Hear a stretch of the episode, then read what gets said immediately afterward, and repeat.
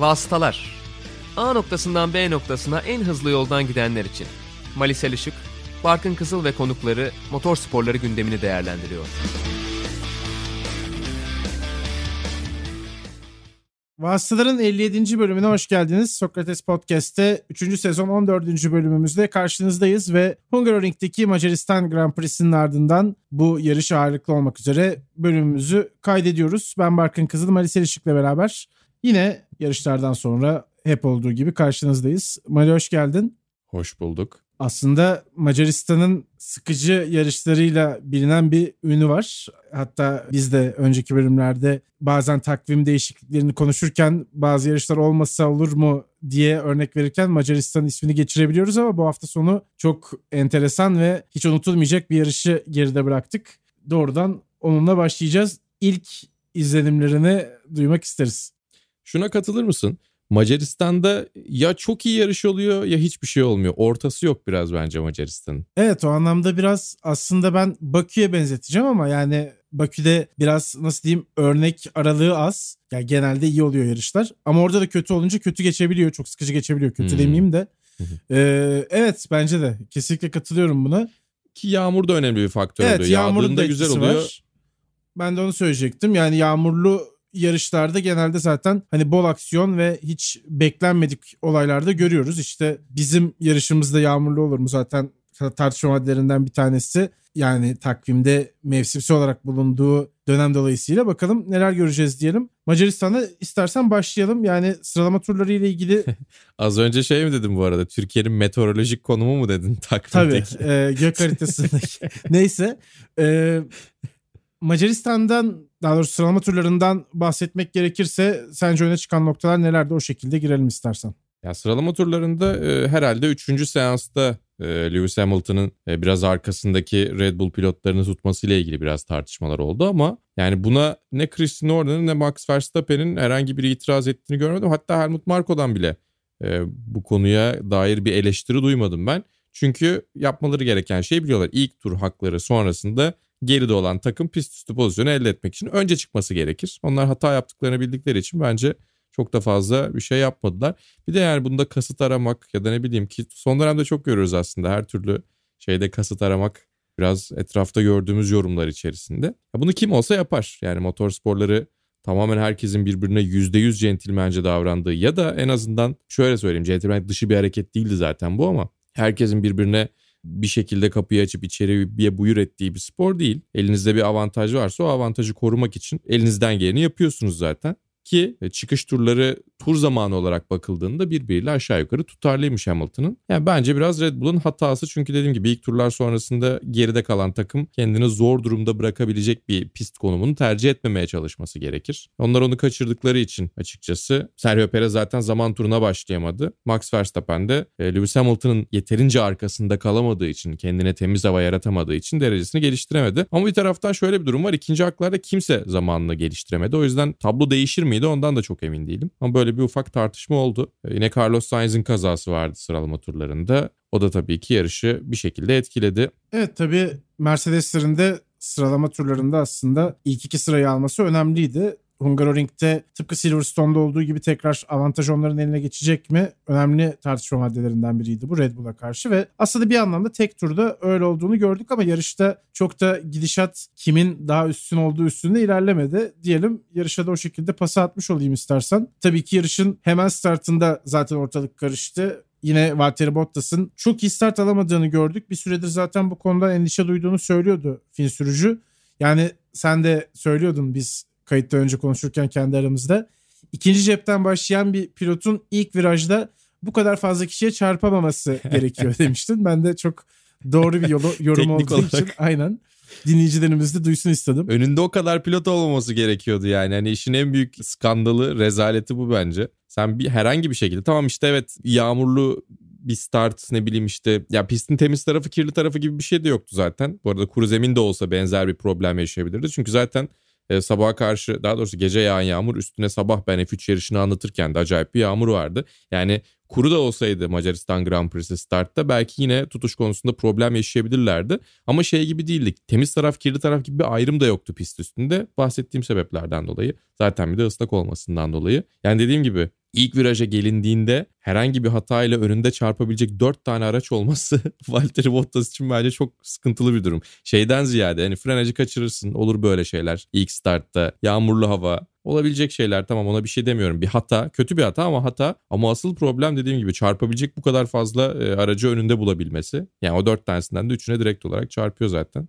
E, az daha Hamilton'da gidiyormuş. Evet neredeyse Hamilton'da gidiyordu gerçekten. Bu arada Bottas'ın sebep olduğu kaza tabii Red Bull'un canını çok ciddi anlamda yaktı ve şampiyondaki doğrudan rakipleri olduğu için de Toto Wolff yarıştan sonra bir özür dilemiş. Tabii yani böyle olmasını Bottas'ın hesaplaması mümkün değil. Öncelikle onu söyleyelim. O konuda da bazı tartışmalar var çünkü.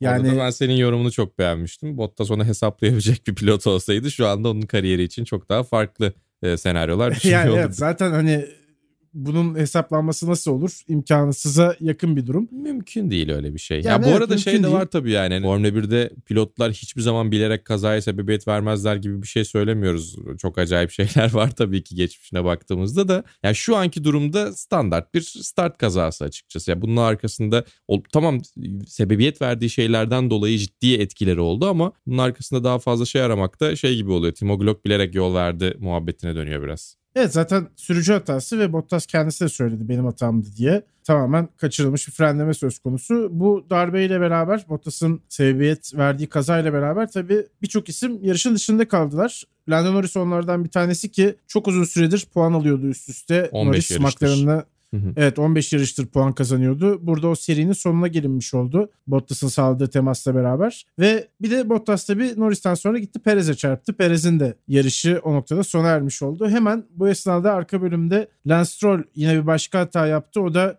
yani yavaşlayamadım ya da yavaşlamadan ben buradan bu durumu toparlarım diye mi düşündü emin değilim ama virajı Mutlaka yavaşlayamamıştır tamamen... ya çünkü hani ben bunu buradan dönerim diye düşünmüyoruz hiç yani şeyde bile simülasyonda veya oyunda bile bir şekilde hani bir yerde fren yapmam gerekir diyoruz. Ben şey zannettim aslında yine seninle program öncesinde de konuşmuştuk. Bu arada ne kadar çok program öncesinde konuşmuştuk diyoruz. Bir bölüm de oralardan çıkıyor neredeyse. Sahne arkası, perde arkası diye. Acaba dedim çünkü bu sene pit çıkışının çizgisi değiştirildi Hungaroring'de. Normalde daha genişti ama yarış çizgisine de yakın gibi kalıyordu. Bazen tehlikeli durumlar ortaya çıkabiliyordu savunma halinde. Pitten çıkan birine denk gelebilme ihtimaline göz önünde bulundurarak e, iki aracın sığabileceği bir şeritten tek aracın sığabileceği bir şerit haline getirdiler. O boyada tazeydi mutlaka daha kaygandır diye tahmin ediyorum. Acaba dedim frenaj esnasında onun üstüne mi geldi ki Bottas için de onu düşünmüştüm. İkisi de herhangi bir lastiği o beyaz çizginin üzerinden geçirmemişler. O biraz beni şaşırttı. E, ve çok kötü iki frenaj ikisinde de. Evet. Belki yeterince ısıtamamışlardır formasyon turunda. Olabilir ama yani doğrudan sonuç olarak Leclerc'e çarptı o da. Yine Ferrari sürücüsünün de hı hı. yarışı Stroll'le beraber orada bitti. Ricardo da bir spin attı. O da belki hani sürpriz sıralamayla beraber daha önlerde olabileceği bir yarışta belki de ufak da olsa bir dezavantaj elde etmiş olabilir. Onun için dezavantaj olmuş olabilir daha doğrusu. Ve... E tabii o konun ya önünde ya hemen arkasında dönecekti eğer öyle olsaydı. Sadece e, Bottas'ın kazası olsaydı. Gerçi Leclerc de olacaktı arada ama en azından iyi bir pozisyonda yer alabilirdi. Evet yani o ikili kaza yapsaydı Leclerc ikilisi yarış dışında kalsaydı Ricardo gerçekten öndeki mücadelenin içinde olurdu muhtemelen. Tabii podyum pozisyonunda olurdu. Ve bunun sonucu da kırmızı bayrak zaten çıktı herkesin malumu olduğu gibi. Yarışın enteresan anlarından bir tanesi de tabii ki kırmızı bayraktaki daha doğrusu kırmızı bayrağın sonrasında Lewis Hamilton'ın tek başına startta cepteki yerini alması ve peşindeki herkesin pit alanına yönelmesi oldu. Tabii bu konuyu biraz konuşmak lazım. Lewis Hamilton pist üstünde lider sürücü olarak aslında nasıl diyelim hani arkadakilerin ona bakarak karar verebileceği bir pozisyonda ya da kimseye bakarak karar veremeyeceği bir pozisyonda daha da önemlisi. Hı hı. Ama sen de dedin ki zaten bu konuyla ilgili hani Mercedes'in takım olarak daha iyi bir değerlendirmesi değerlendirme yapması gerekiyordu. Ama sonuç olarak Mercedes takımı Lewis Hamilton'ı geçiş lastikleriyle pistte tutmaya karar verdiler ve e, normal bir şekilde start finish düzlüğüne devam etti pit alanına girmeden. Buna karşın peşindeki herkes pistin kuruduğunu düşündü ve lastik değişimi için pit yoluna girdiler. Oradan yarışa başlamayı seçtiler ve tarihte gördüğümüz herhalde en düşük sayıda araçlı start oldu bu. Yani tek otomobil. Lewis Hamilton'da bir garip hissettirdiğini söylüyor. Benim aklıma 2005 ABD Grand Prix'si geldi. O 6 araçlı Bridgestone kullanan otomobillerin start alabildiği yarış. Michael Schumacher kazanmıştı o gün. Sen de MotoGP'den bir başka örnek getireceksin galiba buraya. Ama çok enteresan. Herhalde bunu hiç unutmayacağız. Evet e, Jack Miller e, Arjantin'de benzer bir e, Bu sefer tabii o avantaj elde ettiği için diğerlerinden daha öndeydi. Oradaki durum daha farklıydı. Dezavantaj ortaya çıkan bir durum değil. E, çünkü direkt olarak e, formasyon turu başlamadan önce griddeyken kuru zemin lastikleriyle yer alıyordu Jack Miller. E, formasyon turunda bir baktılar. Onlar da kural, yani diğer e, bütün sürücüler e, kuru zemin lastiklerine geçmek gerek diye düşündüler. Onlar motosiklet değiştiriyorlar ya. Normalde ya birkaç sürücü olduğu zaman pit yolundan start alıyorlar ama geri kalan 23 sürücünün tamamı pit yolundan start alacağına sizleri gridin daha arkasına alalım. Araya şöyle bir 6-7 çizgi koyalım. Siz gridin arkasından start alın çünkü hepiniz pit yolundan start alırsanız birbirinize ezersiniz muhtemelen dediler. O yüzden böyle Jack Miller'ın arkaya baktığı Arada kocaman mesafe olan çok komik bir fotoğraf var. Benim de aklıma o gelmişti. Ama açıkçası senin de söylediğin gibi çok garip e, ve uzun yıllar herhalde e, mizah sayfalarının da e, kullanacağı bir görüntü ortaya çıktı, bir resim ortaya çıktı. Ya bence burada problem şu. Az önce söylediğin şey çok doğru, çok makul ona da katılıyorum. Bu tarz durumlarda en önde olmak, ilk olmak biraz problem yaratıyor. Çünkü ters köşede kalabilme ihtimaliniz artıyor. Ama bir taraftan da ya aşağı yukarı iki buçuk sektör içerisinde pistin kuru olduğu belli. İleride yağmur gelebilme ihtimali tabii ki olabilir ama o anki şartlara göre en doğru tercih yapmak da bence Mercedes'in göreviydi. Orada hata yaptıklarını düşünüyorum. Ama tabii ilk araç oldukları için yaptıkları hatanın etkileri çok daha fazla oldu ve bir tur sonra zaten en geriye düştüler. Orada bu arada çok ufak bir durum da vardı. George Russell Russell'ı ikinci sıraya çıkarken gördük e, yarışın yeni değinden start ile birlikte. Ama Lewis Hamilton pit'e gelmeden George Russell tekrar gerilere düşmüştü. Onun da sebebi şuymuş. E, George Russell pit stop yaptıktan sonra e, ki Williams'ın garajı en uzakta duran garaj. Yani e, pit çıkışına e, en yakın garaj. ışıklara en yakın garaj. E, dolayısıyla oradan çıktığında pit yolunda doğru düzgün bir yer yok. İlk şerit dolu zaten. İkinci şerit var zaten. Hani onlar yan yana durduğunda veya yakın çıktıklarında bir aracın sarkabileceği bir ikinci şerit zaten kullanılıyor ama e, orada da ortada durmaktan ziyade bir önce deneyeyim deyip herkesin dışından dolaşarak öne geçiyor. Sonra tur içerisinde yerini geri vermesi söyleniyor. Ben yarış içerisinde izlerken bir e, problem yaşadığını düşünmüştüm açıkçası. Evet ben de bu arada. Ama tamamen haksız bir kazanç elde ettiğini düşündüğü için hemen yerini geri vermesi söyleniyor FIA'ya ki bence doğru hamle. Bu arada Russell'ın yaptığı da doğru bir hamle çünkü bir yerde sıkışmak yerine önce bir avantaj sağlayayım olmadı geri verir ve muhtemelen yine de bir avantaj elde etti oradan. O da o, yani pit yolu da karışıktı aslında orası da garip bir starttı. Yani dediğim gibi Mercedes zaten avantajlı konumda olan bir araçla zaten Lewis Hamilton'la ve tabii ki yani rakipleri tamamen geride kalmışken daha güvenli oynayayım derken daha büyük risk, riski alan takım oldu. Yani ilk İlk sektörler içerisinde pist kuruysa bence rahat bir şekilde kite gelmeleri ve sonrasında öyle yarışa başlamaları gerekiyordu. Tabii öyle olsaydı bu sefer grid bomboş olacaktı. E, pit yolundaki sırayla başlayacaklardı. Bundan daha garip bir start görebilirdik bütün araçlar pite gelseydi. Doğru söylüyorsun. Yani 5 kırmızı ışık yanıp sönecekti orada ve hani kimse olmayacaktı. Çok garip olurdu o da.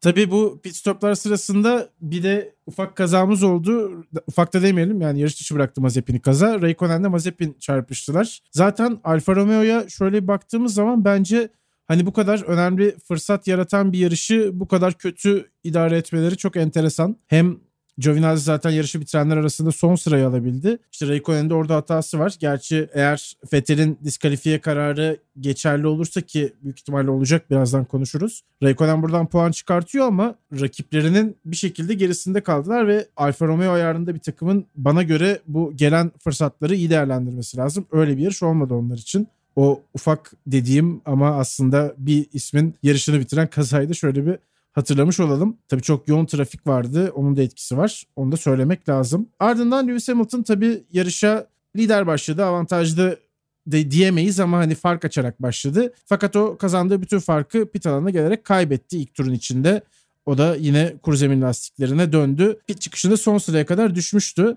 Bir anda bu defa hani şöyle bir tablo oldu. Lewis Hamilton ve Max Verstappen tırmanmaya başlayacaklar ve biz de böyle bir yarış izleyeceğiz ama burada da açmamız gereken parantez var. O da Max Verstappen otomobilinde oluşan hasar. Sol taraftaki yanlış hatırlamıyorsam değil sağ mi? Taraf. Bargeboard'u, sağ taraftaki bargeboard'u kaybetti ve tabanındaki hasar otomobilin yine hiç yardımcı olmadı Verstappen'e. Zaten o da hem önden hem arkadan kayıyorum. Otomobili kontrol etmek çok zor demişti ve Hungaroring gibi geçişe çok da imkan vermeyen bir pistte tırmanmak o şartlarda pek kolay olmadı Verstappen için. Zaten bu yarışı da hani evet puanla bitirdi ama istediğinin çok uzağında bir noktada tamamlamış oldu. Max Bence yine iyi aldı ama yani puan alarak bence yine o aracın yapabileceği şeyin maksimumunu yaptı. Çünkü yani aracın sağ tarafında olan bu büyük hasarın şöyle de bir etkisi var. Saat yönüne dönen bir pistten bahsediyoruz ve yani bütün ihtiyacınız olan downforce açıkçası aracın daha doğrusu dengeli kalmasına ihtiyacınız olan virajlarda sağ virajlar.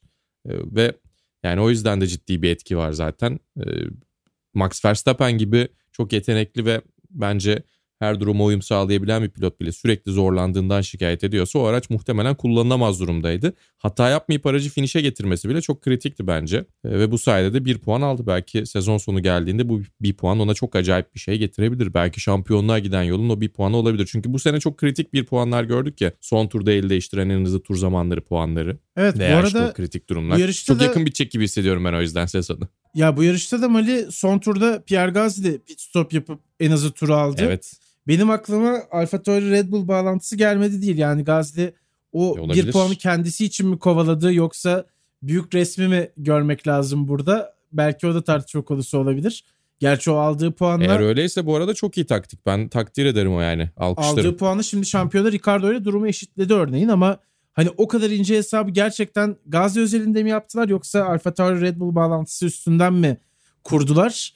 Açıkçası benim aklıma geldi bu Muhtemelen durum. Muhtemelen Gazi içindir. Çünkü şey yani arkanız boşsa ve deneyebiliyorsanız e, en hızlı turu zaten yapıyorsunuz ilk 10 içerisindeyseniz. Biraz daha çeşitlilik kazandırdı tabii en hızlı tura puan vermek. Ama bir taraftan evet tabii ki Lewis Hamilton'dan bir puanı almak Red Bull grubu için güzel bir şey. Ama bir taraftan da Alfa Tauri'nin ve Pierre Gasly'nin artı bir puan alması sene sonunda onları çok ciddi etkileyebilir maddi olarak. Evet doğru söylüyorsun. Geçen sene de yine aslında o hani maddi havuzdan büyük kazancı alma savaşı son yarışa kalmıştı hatırlayacaksın. Yani Hı-hı. zaten oralar yakın oluyor. O yüzden evet dediğin gibi kritik hayati de bir önemi olabilir. Sezonun ilerleyen kısımlarında diyelim. Lewis Hamilton'ın tabii kuru zemin lastiklerine geçtiğinden bahsettik az önce. Sonrasında Fernando Alonso'ya kadar aslında düzeltiyorum. Önce pit stop'undan bahsetmek lazım. Erken pit stop'u yaptı Lewis Hamilton ve Ricardo e, Verstappen ikilisini geride bıraktı. Önü de açık bir şekilde ilerledi. Buradan yarışın en heyecanlı mücadelelerinden bir tanesine doğru ilerledi. Hamilton Alonso mücadelesi. Dilersen bunu konuşalım. Bir yandan da tabii Ocon'la Vettel liderlik için çekişiyorlardı. Bu iki mücadele herhalde yine unutmayacağımız çok keyif veren mücadelelerden ikisi oldu. Özellikle Alonso'nun yaptığı savunma uzun turlar boyunca çok etkileyiciydi. Yani Fernando Alonso'yu geçmek gerçekten diğer pilotları geçmeye pek benzemiyor. Zaten Lewis Hamilton da biraz sinirlendi, siniri de bozuldu. Tersiz mesajlarından bunu duyma şansına sahip olduk. Ve belki de Alonso'nun orada yaptığı savunma Esteban Ocon'un yarış kazanmasında etkili olmuş olabilir ki Fransız sürücü zaten bunun olduğunu söylüyor. Ve Hamilton arkasında uzun turlar tutarak öndeki ikiliye yetişmesinin gerçekten de bir anlamda önüne geçti Fernando Alonso. Yani 10 turdan fazla Alonso'nun arkasında mücadele etti Lewis Hamilton ki hemen Alonso'yu geçtikten hemen sonra bir tur içerisinde neredeyse Carlos Sainz'i geçti. Aynı şekilde Carlos Sainz'e harcadığı vakit kadar Alonso'ya harcamış olsaydı çok net bir şekilde hem Vettel'i yakalar geçer hem de o konu yakalar geçerdi. O yüzden bence çok doğru. Zaten %100 doğru bir şey o konu söylediği. Alonso sayesinde Ocon yarışı kazanmış oldu. Bir taraftan 2022 için Alonso'yu gridde görecek olmak beni çok sevindiriyor. Çünkü araçların daha rahat pist üstü mücadele edebileceği bir Formula 1 bizi bekliyor olacak sene. En azından kurallar bu şekilde.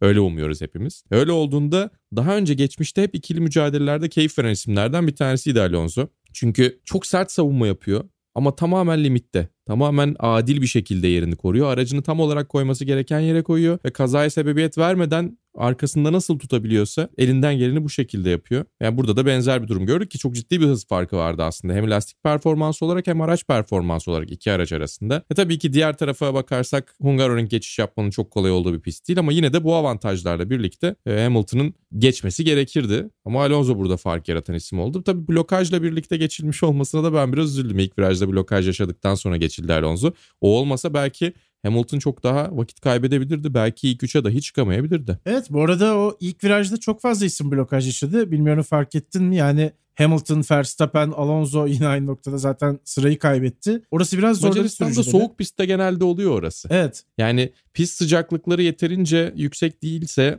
bu tabii ki hem frenleri hem lastikleri etkiliyor. Çok net örnekler veremeyeceğim ama geçtiğimiz yıllarda da e, pist şartlarına bağlı olarak ilk virajda e, pistin o kısmında e, benzer blokajları gördük. Burada tabii dikkat edilmesi gereken şey şu oluyor. Çok uzun bir yanık nokta yerine frenaj esnasında içteki lastiğin bloke olduğunu düşünürsek acayip bir durum yoksa tabii ki. Lastiğin biraz daha kendi etrafında da dönmesine yavaş da olsa dönmesine izin vererek o yanık noktayı biraz daha lastiğe dağıtabiliyorlarsa daha rahat bir blokaj oluyor tabii ki o. Ve lastiğin ömründen de çok fazla yemiyor. Bazen öyle şeyler gördük. Hamilton'ınki mesela zannediyorum iki parçalı bir blokajdı. Yine değerli izleyicilerimiz de dinleyicilerimiz de daha doğrusu izlerken e, takip edebilirler. E, iyi blokaj ve kötü blokaj arasında da böyle bir fark var aslında yani. Hepsi tam anlamıyla çok kötü değil. Evet. Tabii aslında biraz da Ocon ve Vettel'den bahsedelim istersen. Şampiyona iddialısı isimleri yoğunluklu konuşuyoruz doğal olarak ama bu yarışın hı hı. belki de en büyük kahramanları onlar oldular. Fernando Alonso ile beraber diyelim çünkü o da günün sürücüsü seçildi. Ama zaten kendisinden bahsettik. Vettel yer yer o konu zorladı aslına bakarsan. DRS mesafesini de birkaç kez bulmayı başardı ama bir türlü geçemedi rakibini. Ve tur bindirmelerde çok yaklaştı bence. Asıl orada fark yarattı Vettel. Evet yani o performansı aslına bakarsan bence hem Alpine'in hem Aston Martin'in yarış kazanma temposuna sahip olduğunu da gördük diyebiliriz herhalde. Yani tabii ki bu olaylar gerekli onların yarış kazanması için. Ama bugün daha doğrusu bu yarışta diyeyim Vettel de yarışı kazanabilirdi kesinlikle. Tabii diskalifiye olayını ayrı tutarak bahsediyorum. O bambaşka bir durum. Ama gerçekten hı hı. de hani kime gideceği çok belli olmayan yine güzel bir yarış izletmiş oldular bizlere. Ve Esteban Ocon'un tabii ilk galibiyeti Formula 1'deki o da uzun yıllardır bu galibiyeti arıyordu. Alpine'in ilk yılında Alpine ismiyle yarıştıkları ilk senede galibiyet alması yine bir başka önemli nokta. Zaten Alonso'da yarış kazanacak tempomuz vardı dedi yarıştan sonra. Belki o yine ön tarafta olsaydı o da kazanabilirdi. Bu şekilde Alpin hiç hani beklenmedik bir noktadan çok iyi bir hafta sonu çıkartmış oldu. Hem şampiyon anlamında hem yarış galibiyeti almak açısından kesinlikle bu hafta sonu kazananı onlar oldular. Ve istersen artık Sebastian Vettel'e gelelim. Gerçekten hani uzun süre sonra bir podyum yakalamıştı. Yeni takımıyla ilk kez podyum yakalamıştı. İkincilik çok iyi sonuç elbette fakat işte bazı regülasyonların ihlal edilmemesi gerekiyor. Diskalifiye kararı gelebiliyor eğer bunu yaparsanız. Otomobilindeki yakıt örneği yeterli değil. 1 litre yakıt örneği alınabilmesi gerekiyormuş araçtan. Ve onda 3 litre alınabiliyor Fethel'in otomobilinden. Takım tabii buna bir itiraz ediyor ama sonuç olarak şu anda en azından muhtemelen diskalifiye olacağını söylemek lazım. Hala kesin konuşamamakla beraber. Yani diskalifikasyon kararı çıktı zaten ama Aston Martin buna itiraz ettiği için hala yarışın sonundaki sonuçlar geçerli. Karar yani bu süreç geride kaldığında olabilir diyelim daha doğrusu. Evet ama çok yüksek değil çünkü çok net belirlenmiş bir kural. Daha önce örneklerini gördüğümüz bir kural. Ha bundan sonra değiştirilebilir mi diye tartışılabilir belki. Ama yarış başlarken kurallar buydu ve bu tarz teknik kurallardan gelen diskalifikasyonlar genellikle tersine dönmüyor. O yüzden e, Fettel'in durumunun çok değişeceğini düşünmüyorum. Esteban Ocon özelinde de bence yine konuşmak gerekiyor. Oraya birazcık fazla hızlı geçtik. İlk galibiyet görmek bence hakikaten çok keyifli bir şey. Son dönemde sıklıkla yaşadık bunu. Umuyorum önümüzdeki yıllardan itibaren daha rekabetçi bir Formula 1 ile de e, ilk zaferini kazanan pilotların o sevinçlerini görebiliriz. İşte daha önce Gazli ile Perez'le yakın dönemde gördük bunları geçtiğimiz sene. Bu sene Ocon belki Lando Norris'in ilk yarış galibiyetini belki Carlos Sainz'in ilk yarış galibiyetini görebiliriz bu sene. Yine onlar da çok uzak değiller gibi duruyor. Ama bir taraftan orta sıralardan gelen sürpriz galibiyetler de daha büyük bir sevinç getiriyor sanki. Şöyle bir düşündüğümde yani Gazi'nin de Perez'in de acayip yarışlar sonrasında galibiyet elde etmeleri duygu olarak daha yüklü bir sevince sebep oluyor. Çünkü bir zaten çok stresli bir yarış oluyor. Olaylı bir yarış oluyor. E bir de tabii ki beklemedikleri bir galibiyet çok daha e, acayip bir noktaya geliyor diye düşünüyorum. E, o konu için de güzeldi. Yani hak ediyor zaten buralarda olmayı.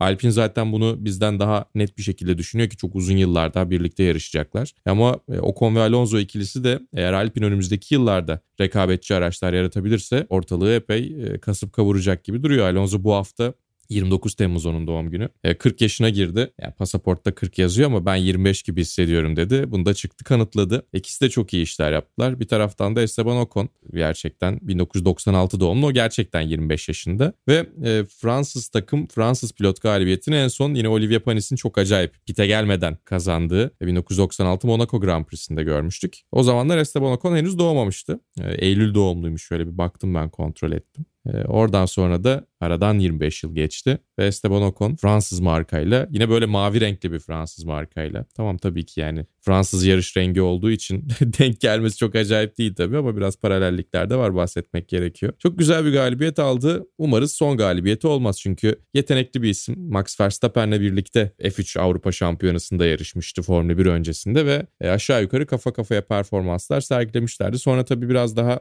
zorlu dönemlerden geçti onun kariyeri. Bazen kötü performanslar sergiledi, bazen çok dağıldığını gördük ama artık o olgunluğa ve fırsat geldiğinde değerlendirebilecek noktaya geldi. O yüzden Formula 1 bir sağlam pilot daha kazandı sonuçlarıyla birlikte bu hafta sonu. O da ayrıca beni mutlu etti. Sebastian Vettel bu haftaya başlarken daha bu haftanın kahramanlarından bir tanesiydi. Bu arada onu da söylemek gerekiyor. Lewis Hamilton'la birlikte anti-LGBT yasası çıkaran e, Macaristan hükümetine, Viktor Orban özelinde Macaristan hükümetine karşı güzel tepkilerde bulundular. E, Sebastian Vettel e, gökkuşağı desenli ayakkabıyla pist yürüyüşüne çıktı. Aynı zamanda yarış öncesinde ve yarış hafta sonu boyunca da gökkuşağı desenli maskeyle röportajlarını verdi. Podyum röportajını da o şekilde verdi. Start öncesindeki seremonide de yine hoşgörü mesajı taşıyan gökkuşağı tişörtünü giydi. Bunlar bence çok önemli çünkü gittiğiniz ülkeyi eleştirebilmek de çok önemli açıkçası. Bunları doğru bir seviyede yapıp Hani bundan sonra Formula 1'in beni engelleyebileceği bir seviyeye çıkartmayayım diyebilmek ama bir taraftan Formula 1'in bir şampiyonu olarak ve Formula 1'in önde gelen isimlerinden bir tanesi olarak ki diğeri de Hamilton aynı şekilde bence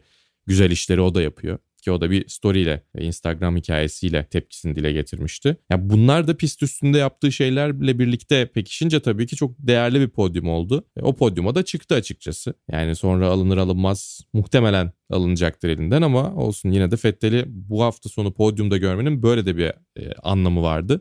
Ve o anlamda da gayet güzeldi. Evet bu arada Sebastian Vettel bu gökkuşağı renkli tişörtü giydiği için bir de kınama aldı ama Sonrasında yaptığı açıklama yine olsa yine yaparım ve yine yapacağım şeklinde. Yani bu duruşun arkasında olması ya da o güzel. Bu arada biraz arada bir durum. Ya şöyle bir durumu Grand Prix Sürücüler Birliği'nin onayladığı tişörtlerle yer alıp orada öncesindeki o duruşla geçtiğimiz yıldan itibaren başlayan işte We Race As One ya da No to Racism tişörtleri genellikle onlar. Onun dışında bir tişörtle yer aldığınızda yani bu birazcık şey aslında hani Formula 1'in niye sen öyle bir şeyle çıkıyorsun gibi değil de yönetmeliklerde değildin ne olduğunu anlat diye çağırıyorlar. Tabii ki birazcık burada Formula 1'in de %100 iyi niyetli olduğunu veya %100 hoşgörülü olduğunu düşünmemek gerekiyor ama regülasyon o şekilde. Yani bir taraftan milli marş seremonisi başladığında tişörtü de çıkarmaları gerekiyor. Onun dışında Carlos Sainz ve bir isim daha tam hatırlamıyorum yine tişörtlerini çıkarmadıkları evet, Stroll, için. Stroll ile Bottas onlar da As One tişörtüyle kalmışlar. Hı-hı. Onlar ee, tişörtlerini işte çıkarmadıkları için ki, çağrılmışlar hani, mesela. Evet ama şey hani yağmurlu hava o yüzden çıkartmadık gibi bir açıklamada yapmışlar. E, mantıklı güzel. Kadarıyla. Yani şey de olabilirdi. Bu tişörtler dışında bir tişört, bembeyaz bir tişört giydiği için de ifade vermek için, durumu anlatmak için çağrılabilirdi. O biraz prosedür aslında. Ha tabii ki Formula 1 bunu şey için kullanıyor mudur? Macaristan'dan bulunan yerel işte Otomobil Federasyonu'ndan veya işte hükümetten herhangi bir tepki gelse biz dinledik, çağırdık bu adamı. Bir problem olmadığına kanaat getirdik diyebilecek bir boşluğu da yaratıyor mudur bu fırsat? Belki yaratıyordur. Onu açıkçası bilemiyorum çünkü iç işlerini ve nasıl işlerin döndüğünü çok fazla bilmiyorum doğrusu. O yüzden de e, spekülasyon yapmak istemiyorum. Ama dışarıdan göründüğü kadar dramatik değildi. Yine de bu e, Sebastian Vettel'e e, mesajını pekiştirme şansı verdi. O açıdan yine aslında güzel bir işe yaradı. Evet aslında daha çok konuşuldu dediğin gibi. Evet. Fena da olmadı. Son olarak tabii yavaş yavaş yarışla ilgili konuşmayı kapatacağız. Şöyle bir puan durumuna ve şampiyonaya da bakarız değerlendirme anlamında. Ama öncesinde Williams'ı konuşalım istersen. Hı-hı. Onlar da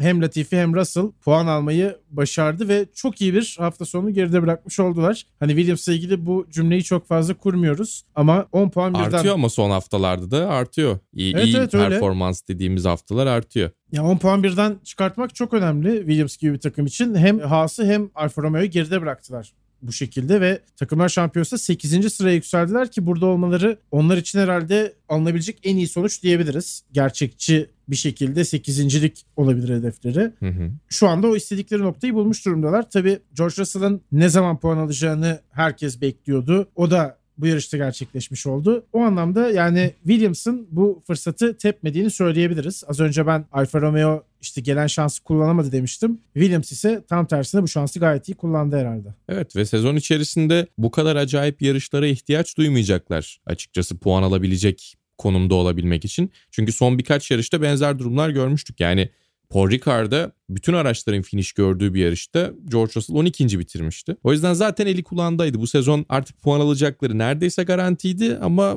ne zaman alacaklarını tartışıyordu. Çünkü geçtiğimiz yıllarda olduğu gibi ufak çaplı veya orta çaplı mucizeye ihtiyaç duymuyor gibilerdi. Özellikle de bargeboard güncellemesiyle birlikte. E, ama tabii 10 puan bir yarıştan çok acayip. 2018'den beri ilk defa da iki araçla birlikte puan aldılar. Bir taraftan şöyle de güzel bir durum var tabii. E, bütün bu başarının içerisinde Türk mühendis e, Oltan İzmirli'nin de e, emeği var. O da çok sevindi tabii ki ve yani Russell kadar Latifi kadar o takımın bir parçası bir isim olarak da hani bizden birinin de orada olması emeğinin geçmiş olması beni çok memnun ediyor. Evet bu arada Oltan İzmirli de takıma katıldığından beri inanılmaz bir yükseliş var Williams. Onu da e yani söylemek böyle direkt olarak söylemek istemedim ben tabii ki çok da e, şey yapmamak gerekiyor diye ama açıkçası sonuçlar ortada e, belli. Biliyorsun bir iki, iki tane olay denk geldiğinde mutlaka biri diğerinin sebebidir. Bilimsel yaklaşım bunu gerektirir. Aynen öyle. Kendisini de tebrik edelim ama ne olursa olsun. Tabii ki tabii ki. Umuyoruz Williams da yine gerçekten iddialı takımların arasına döner. Buna ihtiyacımız var demeyeceğim ama bunu görmek çok isteriz. Öyle söylemek Hatta lazım. şey diyelim daha daha güzel bir şey diyelim. E, umuyoruz ileride e, Oltan'ı Williams adına e, galibiyet kupası alırken podyumda görürüz. Aynen öyle. Çıtayı da yükseğe koyalım. Aynen öyle. O şekilde bahsetmek bence de en iyisi olur. Bu arada Bottas'ın bir ceza aldığını söylemek lazım. Yarışın başında sebep olduğu kazadan dolayı Belçika Grand Prix'sinde Spa'da 5 liralık bir grid cezası olacak Valtteri Bottas'ın. Lance Stroll'un da aynı şekilde. Lance Stroll'un da aynı şekilde.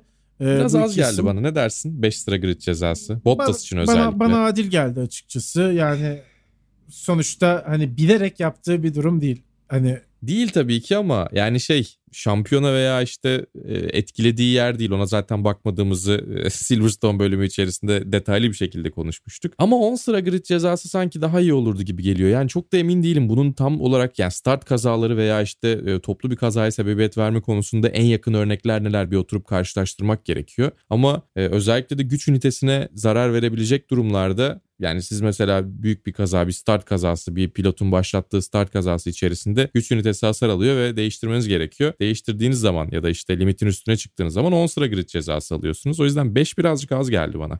Ee, peki bakalım nasıl etkileyecek? Belki onu da konuşuruz.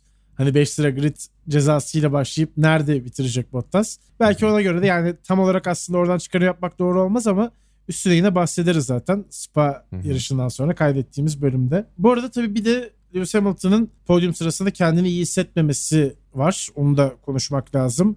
Zaten muhtemelen yarışta da etkilendi bu durumdan.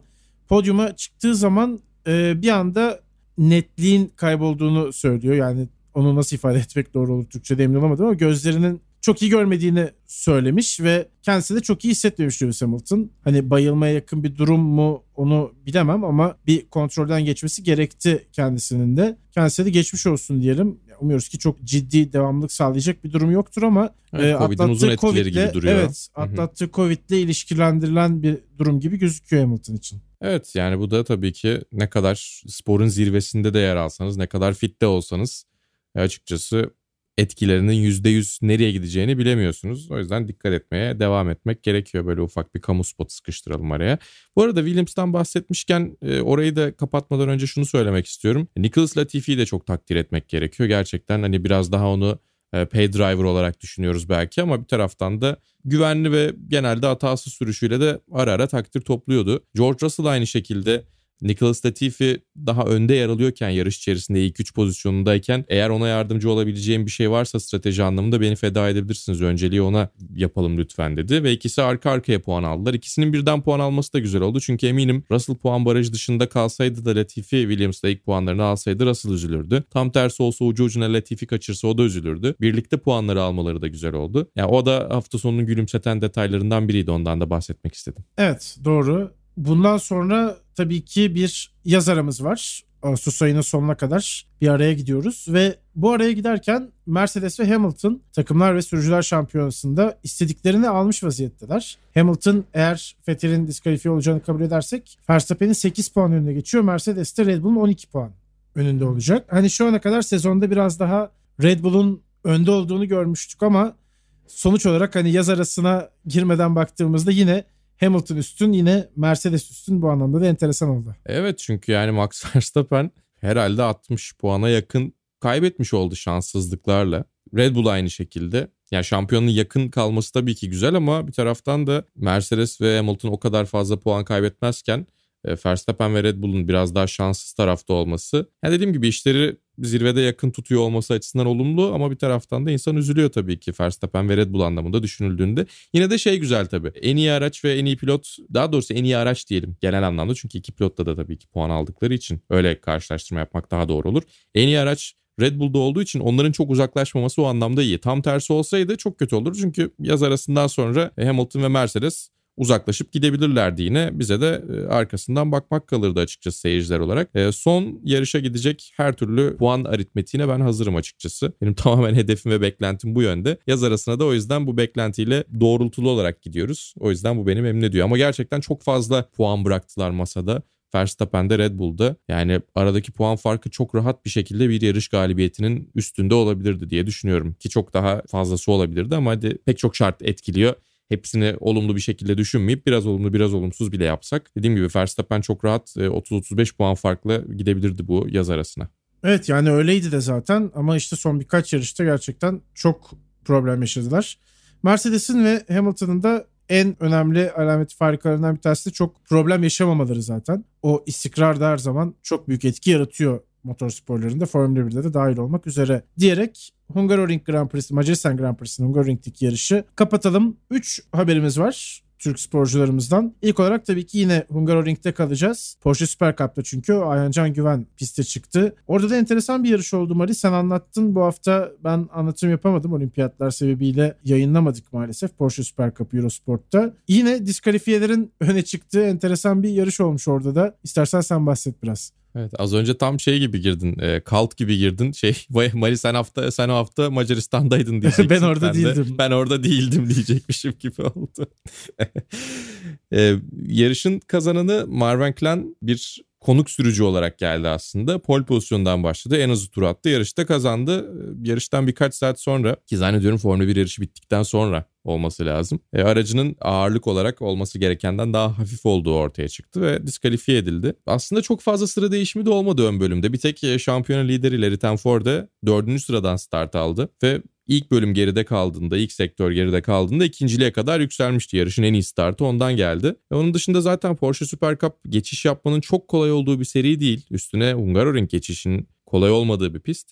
Dolayısıyla Ayhan Can Güven de 5. başladı ve damalı bayrağın altından 5. sırada geçti. Yakın bir mücadele içerisindeydi aslında Jackson Evans ve Florian Latour. Ayhan Can da yakın takipteydi bu ikiliden bir şey olursa belki podyuma çıkarım diye. Ama o fırsat ortaya çıkmayınca Ayhan Can'ı da zorlayacak bir yeri yoktu doğrusu. E, sonrasında da gelen diskalifikasyonla birlikte bir sıra yukarıya çıktı ve dördüncü sırada yarışı bitirmiş oldu. Yine güzel puanlar topladı tabii çünkü bu sene çok daha iyi puanlar toplayabileceği bir sezondu aslında. Yani bir beşincilik bir de üçüncülüğü tamamen şanssızlıkla kaybetti sezonun birinci ve üçüncü yarışında ve sıfır puanla dönmüştü o iki yarıştan da. O yüzden önemli puanlar aldığı için de çok mutsuz olmasa gerek Ayhan Can Güven ve tabii ki iyi işler yaptığını herkes görüyor. E, o yüzden hani sonuçlar tabii ki önemli ama sonuçlar dışında da e, yaptığı performanslarla birlikte bence yine olumlu şeyler toplamaya devam ediyor. Evet bazen o sonuçların hani hangi sebeplerden olduğuna da bakmak gerekiyor gerçekten. E tabii ki. Şanssızlık da gerçekten faktör yani Arancan'ın bu sezonunda. Umuyoruz ki çok daha iyi olacak ve hala tabii yarış kazanma şansı da devam ediyor bu sezon bitmeden. Onu da söyleyelim. Umuyoruz podyumun zirvesinde de görürüz sevgili Ayhan Can'ı. GT4 Avrupa serisinde Cem Bölükbaşı Spa'daydı Belçika'da.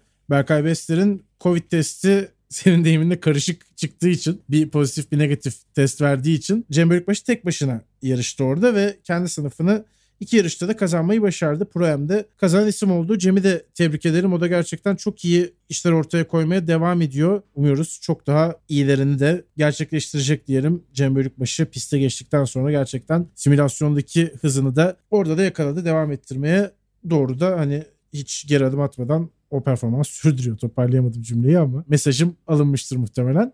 Ee, bir yandan da Bahattin Sofuoğlu o da İtalya Süpersport 300 şampiyonasında iki yarışa çıktı bu hafta sonunda. İki yarışı da ikincilikle bitirdi. Kendisini de yine buradan tebrik edelim. Gerçekten bu jenerasyon harika haberler veriyor bizlere ve böyle de devam etmesini umuyoruz. Artarak devam etmesini umuyoruz başarılarımızın. Türk yarışçılarımızdan da şöyle bahsetmiş olduk. Ekleyeceğim bir şey yoksa bölümü kapatacağım Mali. Hı hı. O zaman bölümümüzün sonuna geldik diyelim. Yaz arasına gidiyor Formula 1. Arada bir vasıta bölümümüz olur mu? Olursa takipte kalınız. Size mutlaka duyururuz. Bir başka bölümde tekrar görüşmek üzere diyelim. Hoşçakalın. Hoşçakalın.